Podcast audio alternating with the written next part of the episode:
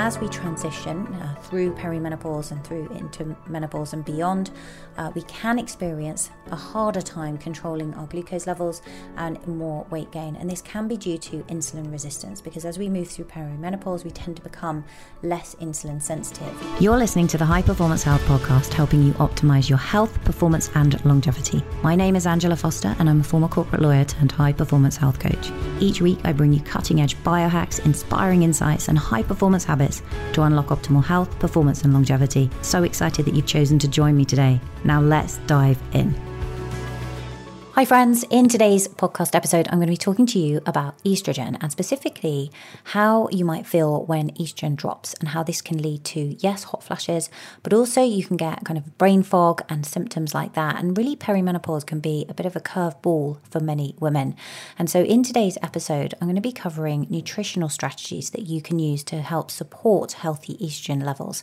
You may also consider hormone therapy alongside, but in this week's episode, I'm going to be just tackling the nutrition side of things. Now, one of the first foods that you can think about are phytoestrogens. They have healthy estrogen like activity that can help to alleviate some of the menopausal symptoms that you can get. And sources of phytoestrogens would include nuts, flax seeds, soy, red clover, pomegranate, and kudzu.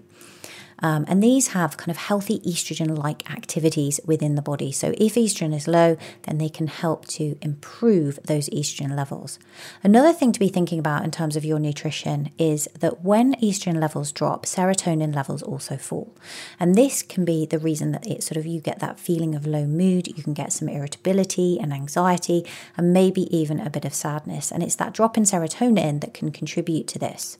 So, from a nutritional perspective, one thing to be thinking about here would be omega 3 fatty acids. So these would be found in oily fish.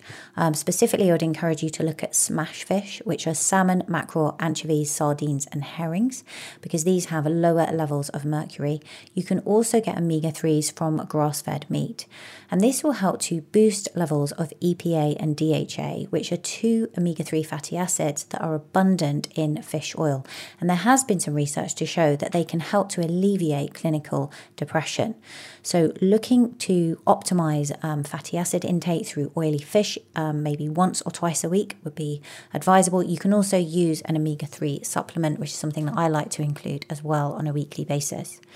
The next area to think about is cruciferous vegetables. So, these are things like broccoli, cauliflower, cabbage, bok choy, Brussels sprouts. Yes, they're not for just for Christmas. Uh, kale, mustard, kohlrabi, and turnip, and they basically contain the phytochemical diindolylmethane, or DIM, as you've probably heard of.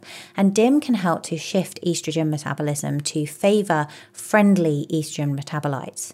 Um, and this can be done within as little as four weeks. So if you're using DIM, you want to probably be working with a practitioner, but you can also help to improve um, the levels of DIM from your diet by eating plenty of cruciferous vegetables. And cruciferous vegetables are wonderful for helping to enhance detoxification. The other thing to be thinking about is probiotics. Now, there isn't necessarily a specific probiotic that I would encourage you to take. I'm definitely a food first person, but I think that um, consuming foods that contain live bacteria can really help to maintain the health of your microbiome and support healthy estrogen levels.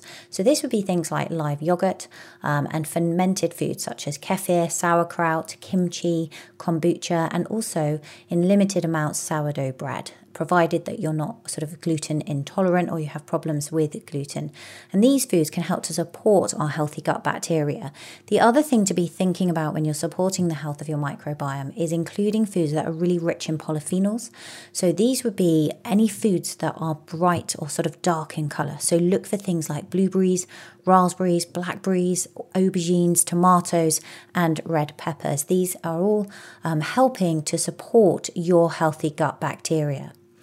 Another thing to think about is calcium D-glucarate. Now, this is a natural compound that's found in fruits and vegetables, specifically in things like Brussels sprouts, broccoli, cabbage, back to those cruciferous vegetables again, uh, and also apples. And calcium D-glucarate has been shown to inhibit the enzyme that can contribute to breast cancer and colon cancer.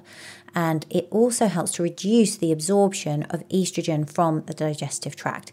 This, again, is something if you're working with a practitioner, you might consider in supplement form, but you can also improve levels that you're consuming by getting it through your diet, as I've mentioned, from cruciferous vegetables and also apples. Now, some of the other things that you might want to think about in terms of micronutrients is also calcium and magnesium. We know that women, as they transition through menopause, are at an increased risk of osteoporosis due to the loss of estrogen. So, alongside um, strength training and improving your protein levels in your diet, thinking about foods that help to build um, our bone, things um, that contain calcium and magnesium, are also going to help to prevent bone loss. Um, so, again, this is coming back to things like leafy greens. Um, the other thing to think about is really just controlling your blood glucose. So, as we transition uh, through kind of perimenopause and through into menopause and beyond, uh, we can experience a harder time controlling our glucose levels and more weight gain. And this can be due to insulin resistance because as we move through perimenopause, we tend to become less insulin sensitive.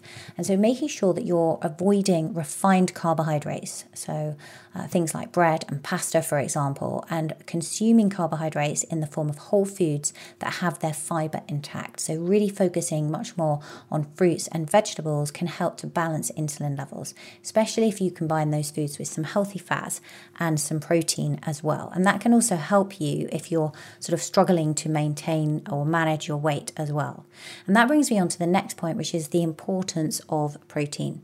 So during, um, as we make that transition through menopause, that natural decline in estrogen levels can actually contribute to a loss of muscle mass and strength. And we know that we're losing muscle mass from sort of at the age of 30 onwards. So this is where we really want to be focusing on that resistance training, but also supporting supporting that recovery and muscle protein synthesis by getting enough daily protein in our diet, and that will help to prevent muscle loss.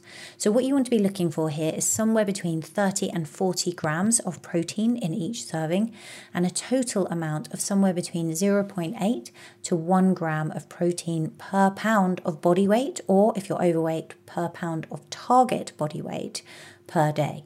Um, animal proteins make it easier to kind of stimulate that muscle protein synthesis because they contain the required amount of leucine, which is really important.